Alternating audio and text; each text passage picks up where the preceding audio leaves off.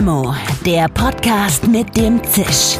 Von Haufe Immobilien. Mal süß, mal bitter. Immer prickelnd.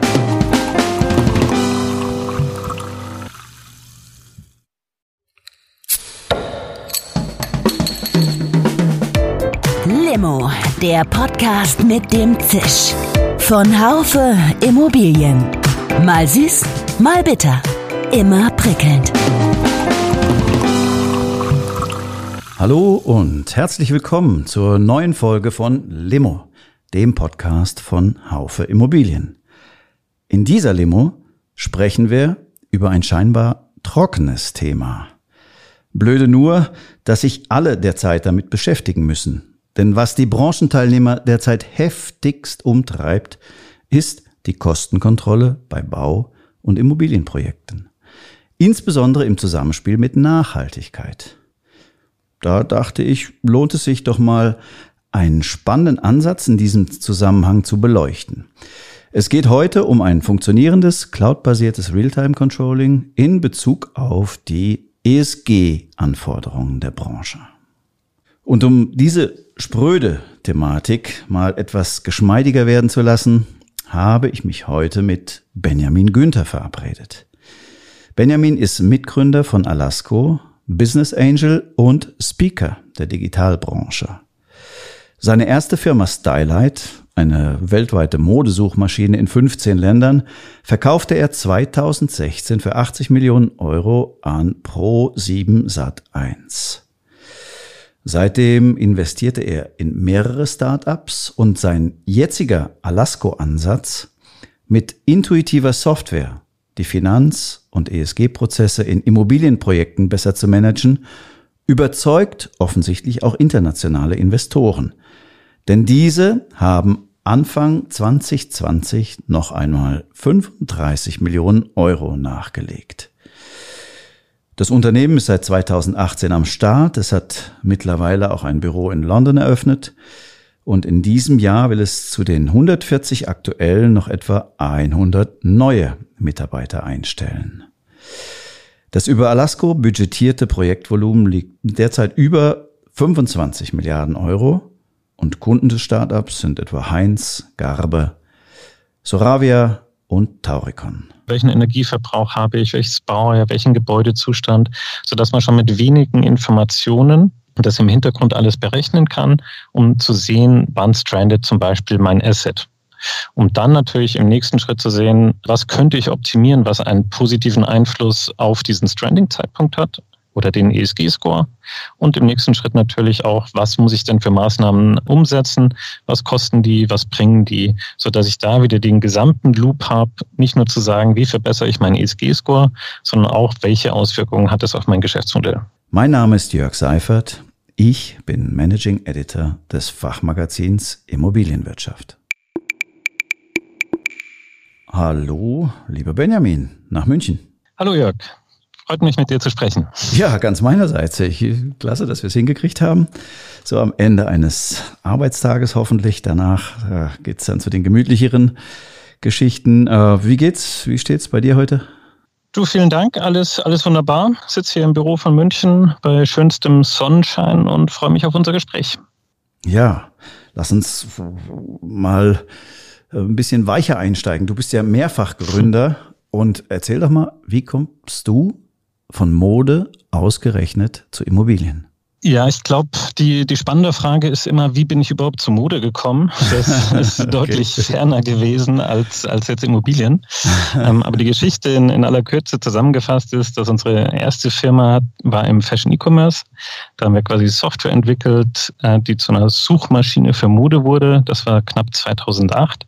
Haben da den kompletten, das komplette Wachstum von E-Commerce in Deutschland mitgenommen und wie eingangs schon erwähnt, am Ende waren wir knapp 250 Leute in 15 Ländern aktiv und haben die Firma dann 2016 verkauft an ProSieben.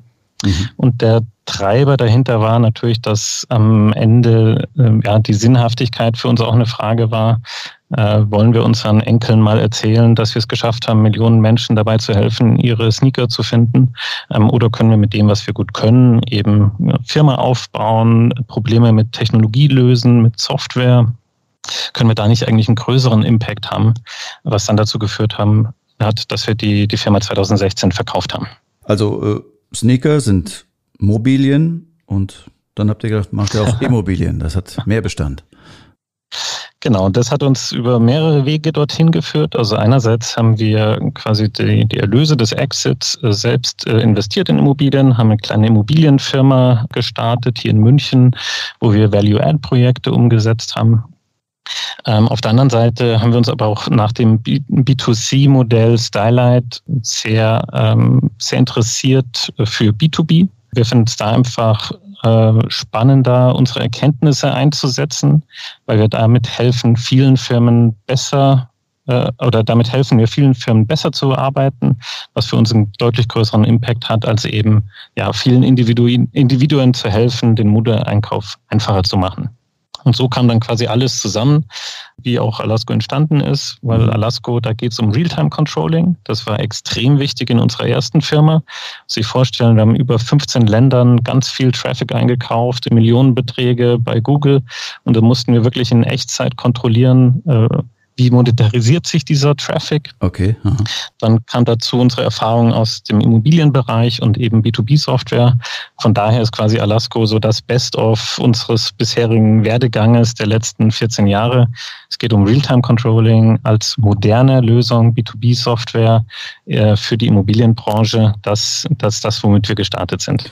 Ja, B2B ist ein schönes Thema. Limo ist ja auch ein B2B-Podcast für die gesamte Immobilienbranche, fußend auf dem, was wir so im Fachmagazin Immobilienwirtschaft innerhalb der Haufe Group auch machen und mit dem Fachmagazin Die Wohnungswirtschaft. Und äh, von daher ist uns das, was ihr da macht, ähm, alles nicht fremd.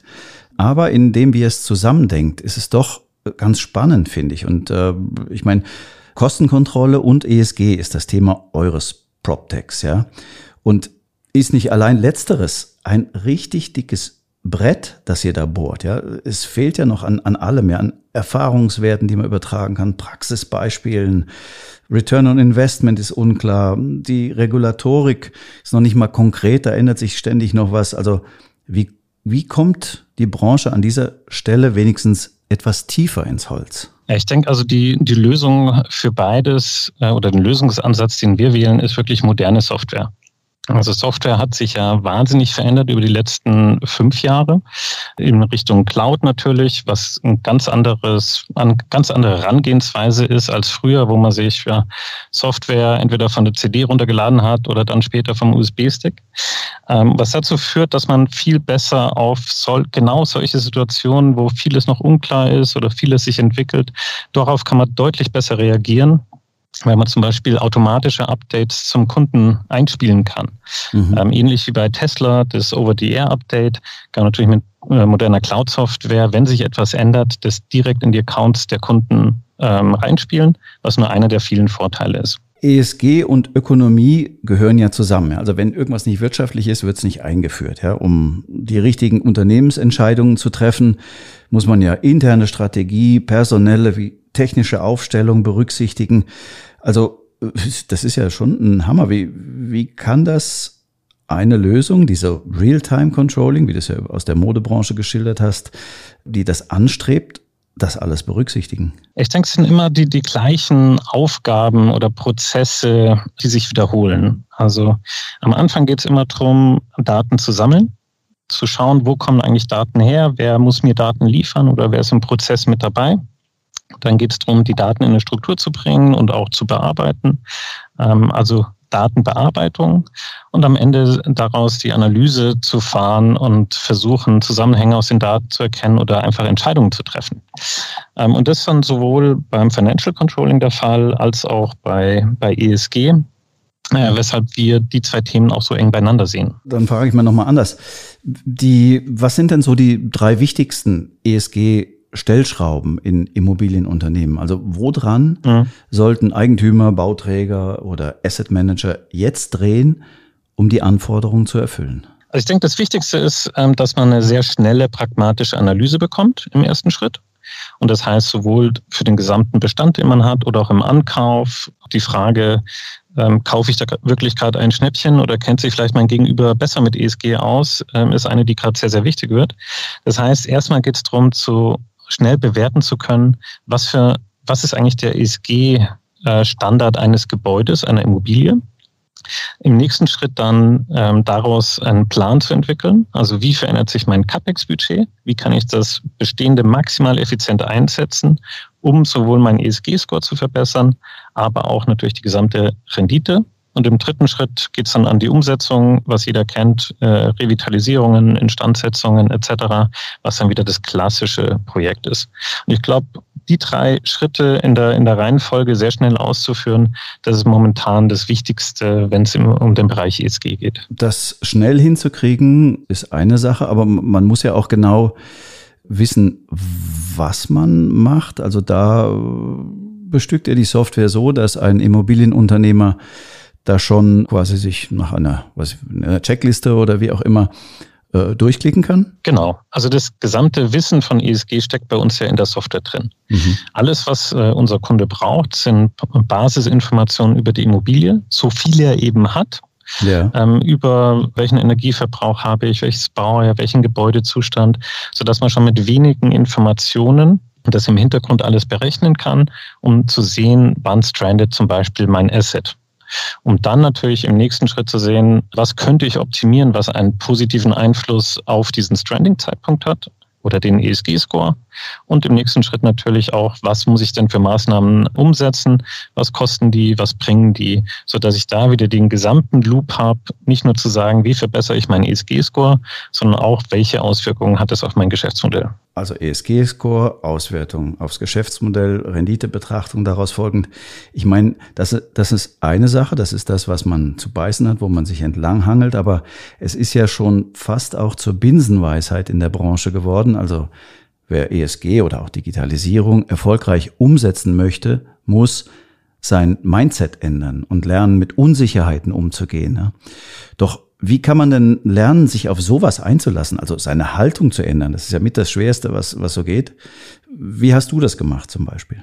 Ich glaube, dass es ein sehr gradueller Prozess ist. Also es ist nicht ein großer Big Bang, eine große Big Bang-Umstellung zu sagen, ich hole mir jetzt einen Chief Digital Officer, der macht ein großes Projekt Digital 2.0 und im Sommer machen wir einen großen Rollout.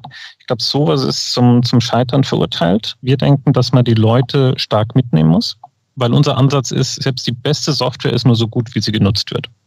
Das heißt für uns, wir haben die Aufgaben, die Software sehr intuitiv zu gestalten, dass man eben nicht mehr zwei Tage in Schwarzwald fahren muss, um Experte in einer Software zu werden, sondern dass man intuitiv dahin klickt, wo man, ähm, wo man denkt, dass es richtig ist und es dann auch stimmt.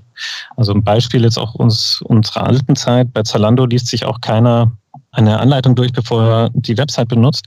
Das ist alles so intuitiv und auch designt und von der Usability, dass es jeder sofort kann. Wobei Schwarzwald, zwei Tage Schwarzwald auch nicht schlecht ist, kann ich sagen.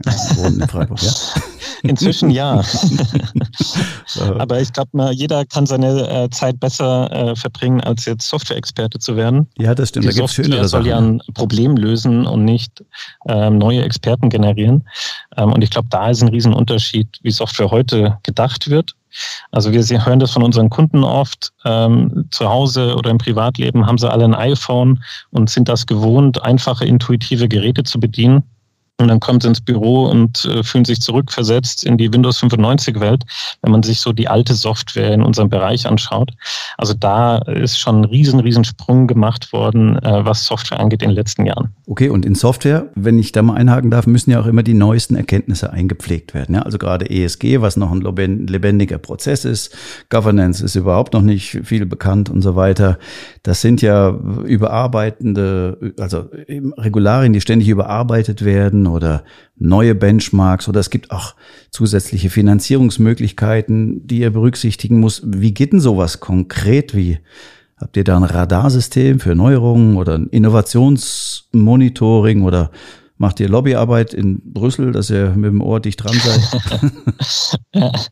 also so weit gehen wir noch nicht. Aber klar, unsere Herausforderung ist, alles, was klar ist, was entschieden worden ist, so schnell wie möglich in Software zu, umzusetzen, damit wir es unseren Kunden zur Verfügung stellen können.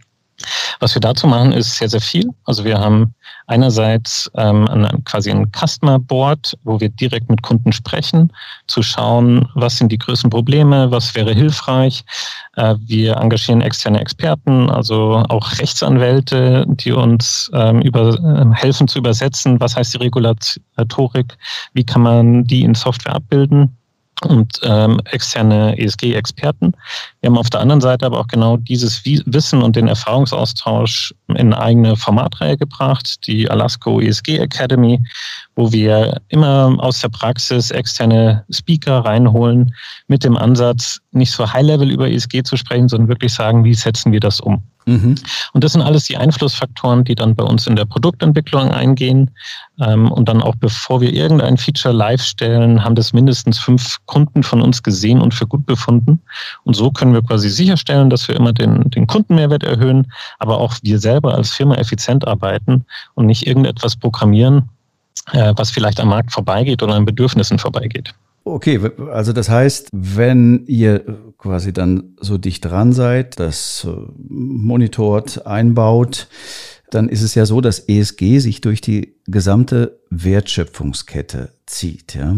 Mhm. Und so ein paar Expertinnen, du hast gesagt, ihr habt eine Academy, aber so ein paar Expertinnen und Experten dafür in einem Unternehmen reichen ja nicht. Ja? Es muss ja über Abteilungsgrenzen hinweg geschult werden. Ich frage mich immer, kann das gehen? Ist sowas von den Ressourcen her machbar? Da kommt wieder das Wirtschaftlichkeitsargument äh, aufs Tapet, ja? Genau, also bei uns ist wirklich so eine Mischung aus intern und extern. Bei unseren Kunden sehen wir schon, ähm, das war auch so eine Erkenntnis, in diesen Webinaren, die wir haben, sind extrem viele Geschäftsführer drin. Ja. Was ja untypisch eigentlich für Webinare ist. Ähm, aber es ist ja wirklich ein Thema, das brennt jedem Geschäftsführer unter den Nägeln. Und ich glaube, so muss es auch gelöst werden. Also wenn nicht die gesamte Führungsmannschaft dahinter steht und auch ein Verständnis entwickelt, wird es sehr, sehr schwierig, weil man dann einfach nicht vom Gleichen redet. Ähm, und das trägt sich dann runter in die gesamte Organisation. Also das perfekte Setup, was wir immer sehen, ist ein Geschäftsführer, der sagt, der die Wichtigkeit erkennt von ESG, weil es wird den Erfolg äh, von zukünftigen Investitionen äh, verändern.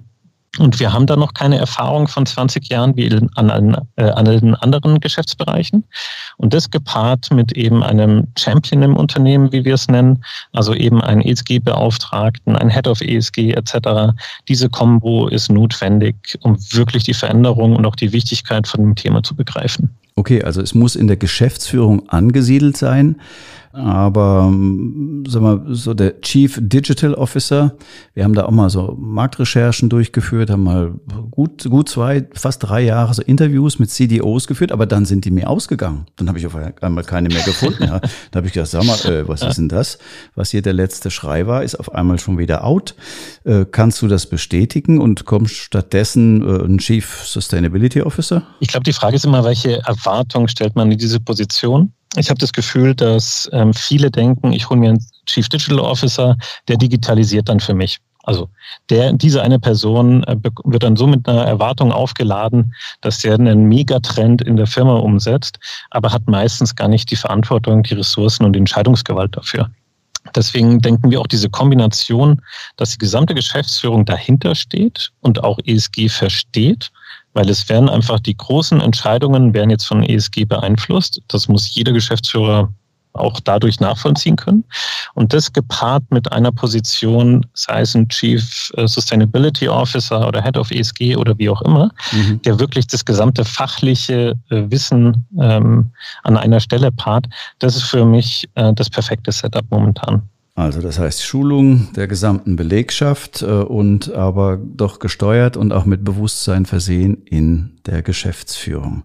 Ich meine, äh, danach, wenn man mal am Mindset gearbeitet hat und geschult wurde und ähm, da ist ja auch, sag mal, die Auswahl der richtigen Software sehr wichtig. Ja, alle wollen heute so eine Single Source of Truth im Bereich Controlling, ESG nach welchen Kriterien sollte da so eine wichtige strategische Unternehmensentscheidung gefällt werden? Ich glaube, da sind, kann man Controlling und ESG ein bisschen trennen. Weil beim Controlling ist es so, dass da ersetzen wir bestehende Prozesse. Mhm. Äh, jeder macht irgendwie Controlling, die meisten in Excel oder einen Rechnungslauf, zum Beispiel per E-Mail oder teilweise noch per Post. Äh, ist alles Das sehen wir alles. Mhm. Ähm, aber trotzdem geht es darum, einen bestehenden Prozess, der schon gelebt wird, den zu verbessern. Da ist relativ klar, ich brauche X und erwarte mir Y. Da kann man das Problem sehr schnell artikulieren, worum geht es hier eigentlich. Also ich will zum Beispiel die Reportings auf Knopfdruck eben in Realtime. Ich will genau sehen, äh, wo habe ich eine Kostenüberschreitung durch höhere Baukosten oder Lieferschwierigkeiten. Welchen, welches Budget habe ich noch, ähm, um da zu shiften, um das vielleicht aufzufangen. Das wird jetzt extrem wichtig im Bereich Controlling. Mhm. Aber eben immer bestehend auf, jeder weiß, was er da vor sich hat oder welche Anforderungen er hat. Bei ESG ist es so, es ist ein komplett neuer Prozess, der mit viel Unsicherheit und Unklarheit, wie sich das in Zukunft entwickelt, weil es einfach noch nicht fertig ist. Aber trotzdem muss ich heute schon reagieren. Und das ist eine ganz andere Situation, äh, wo auch die Auswahl von Software etwas anders ist. Da geht es ähm, nicht nur darum zu sagen, was kann das Produkt jetzt, sondern auch, wie entwickelt sich weiter. Deswegen äh, ist es uns auch wichtig, unseren Kunden äh, oder potenziellen Kunden nicht nur zu erzählen, was kann Alasco heute, sondern was haben wir in Zukunft auch vor. Dadurch wird es ganz wichtig, wer steckt eigentlich hinter der Firma. Also wie groß ist das Team, äh, welche, welches Wissen, welche Erfahrungen sind im Team vertreten, aber auch wie gut ist die Firma finanziert. Also wenn ich jetzt bei äh, Anbieter A oder B unterschreibe, kann ich sicher gehen, dass sie in drei Jahren auch noch da sind und sich konstant weiterentwickeln und diese Reise gemeinsam mit mir gehen. Weil genau das ist es. Also ich vergleiche ESG immer gern mit so einem, so einem Berg. Das, die Spitze ist in der Sonne, die blind, äh, blinkt und jeder weiß ganz genau, da möchte ich hin. Äh, alles in der Mitte liegt noch ein bisschen im Nebel, aber die nächsten 100 Meter kann ich sehen. Und so wird sich das die nächsten fünf Jahre immer mehr lichten, bis wir alle oben sind. Das heißt, ähm, auch die Anforderungen werden sich verändern. Ähm, wir werden in, in einem Dreivierteljahr was äh, ganz anderes entwickeln, als wir wahrscheinlich heute denken, weil einfach mehr Klarheit ist. Und das sind immer so Beispiele, wo moderne Software einfach ja, die Nase vorne hat, weil wir nicht drei Jahre entwickeln und dann die neue Version per CD verschicken, sondern weil es wirklich so ein agiler Prozess ist, mit den Kunden gemeinsam Probleme identifizieren, bewerten und dann mit Software lösen. Das ist, glaube ich, die größte, der größte Unterschied, wenn es darum geht, ähm, den richtigen Provider oder den richtigen Partner zu finden. Okay, also du, du sprachst von moderner Software. Modern äh, impliziert für mich immer so ein bisschen auch gleichzeitig mit Cloud. Ich meine, vielleicht frage ich da den Falschen, ihr bietet ein Cloud-Produkt an, aber ich meine, ich trotzdem, vielleicht hast du noch mal was für die, für die Limo-Hörer und Hörerinnen. Was sind da die, die, Vorteile? Also man ist unabhängig von festen Update-Zyklen, äh, man kann sofort äh, neue Kundenanforderungen einbauen und äh, ESG-Anforderungen ändern sich, hatten wir schon. Also Gibt es da eigentlich gar keine andere Möglichkeit, als auf die Cloud zu gehen? Schwierig. Also natürlich wäre es komisch, wenn ich jetzt sage, die Cloud wäre wär nicht das Richtige. ähm, aber ich glaube, man muss mal richtig gucken, was, was sind diese wirklich diese große Veränderungen in Software? Früher war es so, dass Software und Prozesse voneinander entkoppelt sind. Also wenn ich jetzt nur mal so einen Rechnungsprüflauf anschaue, da sind fünf Firmen beteiligt, also fünf unterschiedliche Organisationen beim Bau. Jeder hat seine eigene Software und am Ende äh, wird dann doch wieder das Ergebnis des, der eigenen Software per PDF zum nächsten geschickt mhm. oder mhm. im Excel oder per Post. Und da sieht man, dass jeder quasi seine eigene Software hat, was schon mal schlecht ist, weil da können Fehler passieren, Copy-Paste-Fehler oder auch, dass mal was falsch übertragen wird. Aber auch der Prozess wird so gemanagt wie so ein Staffelstab. Ich bin fertig, ich gebe es den Nächsten. Wenn der fertig ist, muss ich darauf äh, vertrauen, dass er es dem Nächsten gibt. Mhm. Und so kann ich eigentlich als äh, Eigentümer, als Owner des Prozesses gar nicht schauen, wo liegt gerade welche Rechnung, wie lange braucht der, soll ich die nochmal anschubsen, weil eine Zahlungsfrist verstreicht. Und das ist das alte System. Und im neuen ist so, dass einfach jeder einen Zugang bekommt. Also bei uns ist es auch so, auch Externe können Zugang bekommen für ihre Aufgaben. Ähm, und der Prozess findet in der gleichen Software statt. Und jetzt nur an dem Rechnungsbeispiel können wir dadurch von ja, Zahlungsläufen von zwei, drei Monaten auf zehn Werktage runter, weil auch der Prozess dort ist, wo die Aufgabe zu lösen ist und alle im gleichen System arbeiten.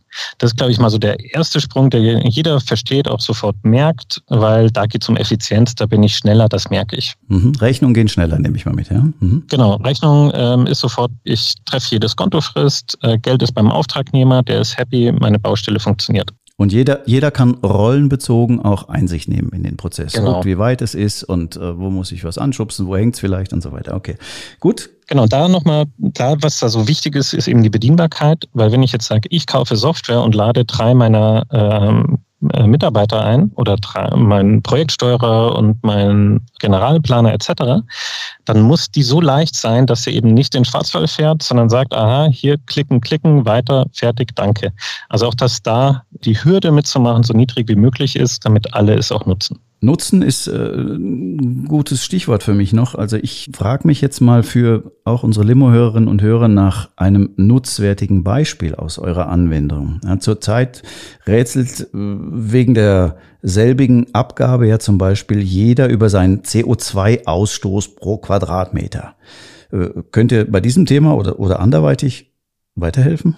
Ja, diese Herausforderung ähm, hat jeder, der ein Portfolio hat, aber auch natürlich jeder, der gerade im Ankauf ist, mhm. ähm, weil auch während dem Ankaufsprozess möchte ich ja jetzt auch die ESG-Informationen über das Objekt so schnell wie möglich verstehen und bewerten können. Nicht, dass ich da ein Stranded Assets kaufe und es gar nicht merke. Und was wir da genau ähm, anbieten, ist äh, der CO2-Monitor. Das heißt, mit allen Informationen, die ich habe, so gut wie möglich, kann ich den ESG-Score und eben genau die, die KPIs, äh, CO2 pro Quadratmeter messen. Und da im meisten Fall ich eben nicht alle Daten habe, ähm, bieten wir auch noch Hochrechnungen an, basierend auf all den Informationen, die wir haben, so dass man so gut wie möglich an den Ausstoß kommt, selbst wenn ich nicht alle hundertprozentigen Daten habe, äh, was in den meisten Fällen ja ähm, nicht vorliegt. Okay, also entweder äh, messen oder sich statistisch annähern. Genau. Aha, okay. Also das geht beides mit eurer Sache. Okay. Ja, ja hört sich äh, gut an, weil ich glaube, das ist zum Beispiel eine Sache, wo, wo, wo sich gerade jeder mit beschäftigt wenn es da vorangeht. Das ist ja auch im Sinne der Branche. Zum Thema Branche. Also du bist jetzt schon auch ja einige Jahre in der Branche. Kannst du kurz vielleicht irgendein Resümee ziehen? Was hast du gelernt? Was, was war das Wichtigste, was du seit der Gründung von Alasco über die Branche erfahren hast? Also ich finde die, die Branche wahnsinnig spannend und, und faszinierend. Ähm, wenn man sich überlegt, was für einen Einfluss die gesamte Immobilienbranche auf unser Leben, auf unsere Umwelt hat und was für massive Entscheidungen unsere Kunden auf Basis auch unserer Daten äh, treffen müssen über lange Zyklen hinweg. Also wahnsinnig zukunftsorientiert und wichtig. Äh, wo ich verwundert war, dass eben viele ja noch die gleichen digitalen Werkzeuge nutzen wie vor 10, 15 Jahren.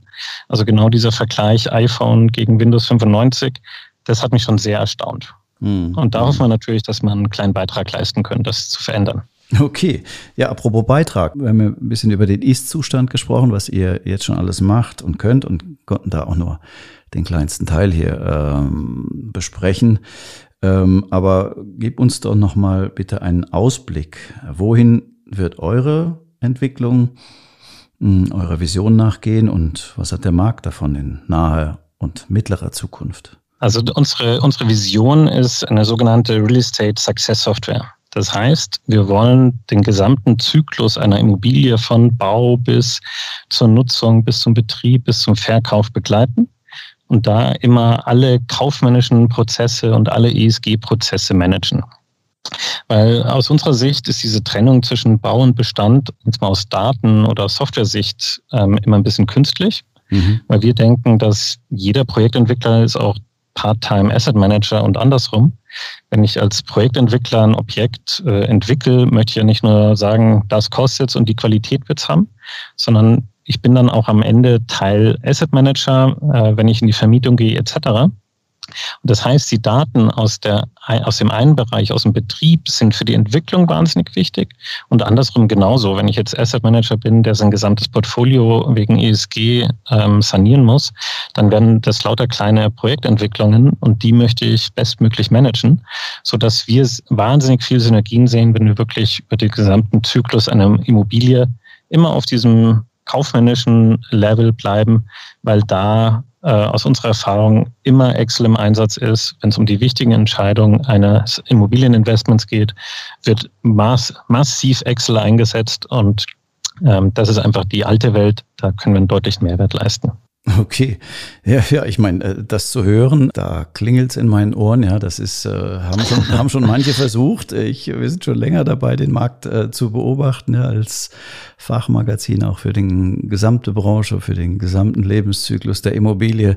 Da haben sich schon manche die Hörner dran abgestoßen, aber wir werden's weiter beobachten und gucken, wie ihr da vorankommt, um alles miteinander zu verbinden. Aber aus dem Podcast hier aus Limo kommt keiner ohne eine Personality-Frage raus noch. Und zwar, wenn wir dir eine Limo ausgeben, das machen wir sicherlich gerne, wenn du dir jemanden wünschen dürftest dazu, mit wem du diese Limo gerne trinken möchtest, wer wäre das und warum? Die, die Antwort ist so ein bisschen untypisch oder recht unbekannt. Ähm, also jemand, den ich sehr spannend finde, ist Chuck Feeney. Ich hoffe, ich spreche ihn richtig aus. Ähm. Er ist der Gründer von den Duty-Free-Shops, die man so an den Flughäfen kennt. Mhm. Ähm, und hat Milliarden dadurch verdient und in seinen Lebzeiten alles gespendet. Also hat über acht Milliarden Dollar gespendet, ähm, so dass er wieder quasi auf Null gekommen ist und hat dabei ein wahnsinnig aufregendes Leben gehabt, sehr sympathisch und immer sehr stark im Hintergrund geblieben. Ähm, die Biografie war wahnsinnig inspirierend und würde mich mal freuen, was der noch so für Räuberpistolen zu erzählen hat aus seinem Leben. Mhm. Lebt er noch? Mhm. Ja, schön. Er hat es jetzt geschafft, sein gesamtes Vermögen zu, zu verteilen und ähm, hat sich nur so ausgerechnet, was er für seinen Lebensabend noch braucht. Und den verbringt er jetzt mit seiner Frau. Na, gucken wir mal. Vielleicht äh, kriegt er das ja irgendwie mit, was wir hier besprochen haben. Und äh, dann, äh, ja, wäre es ja mal interessant. Vielleicht gibt es eine Limo oder auch was anderes zu trinken. Ja, schönen Dank, äh, Benjamin, für deine geteilten Einsichten. Danke dir. Ja, mach's gut. Hat auf, Spaß gemacht. Auf Wiederhören, ja, ganz meinerseits, ja. Auf Wiederhören in diesem Kino. Ciao, servus. Das war Limo, der Podcast von Haufe Immobilien. Heute mit Benjamin Günther. Ja, Benjamin ist ja ein weiteres Beispiel, wie Unternehmensgründer aus anderen Branchen in die Immobilienwirtschaft kommen und versuchen, hier Schlüsselprobleme mit Hilfe von skalierbaren Cloud-Produkten zu lösen. Und äh, besonders spannend fand ich heute persönlich, dass man den ESG-Score messbar machen kann in Bezug auf seine Auswirkungen auf die Rendite. Finde ich eine, eine spannende Geschichte.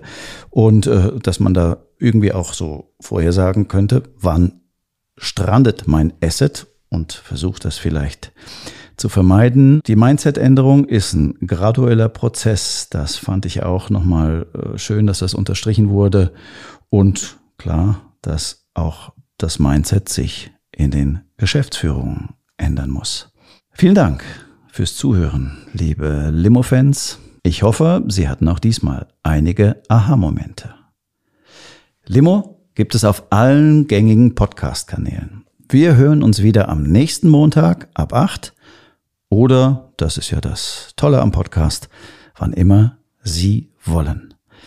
Mit großem Dank auch an das gesamte Team vom Marketing bis zur Regie und Technik verabschiede ich mich vom Limo-Mikrofon. Tschüss und bis zum nächsten Mal. Ihr Jörg Seifert. Schön, dass Sie dabei waren. Bis zur nächsten Folge von Limo, dem Podcast mit dem Zisch von Haufe Immobilien. Um keine Folge zu verpassen, abonnieren Sie doch einfach den Podcast in Ihrer Podcast-App. Schön, dass Sie dabei waren. Bis zur nächsten Folge von Limo, dem Podcast mit dem Zisch von Haufe Immobilien. Um keine Folge zu verpassen, abonnieren Sie doch einfach den Podcast in Ihrer Podcast-App.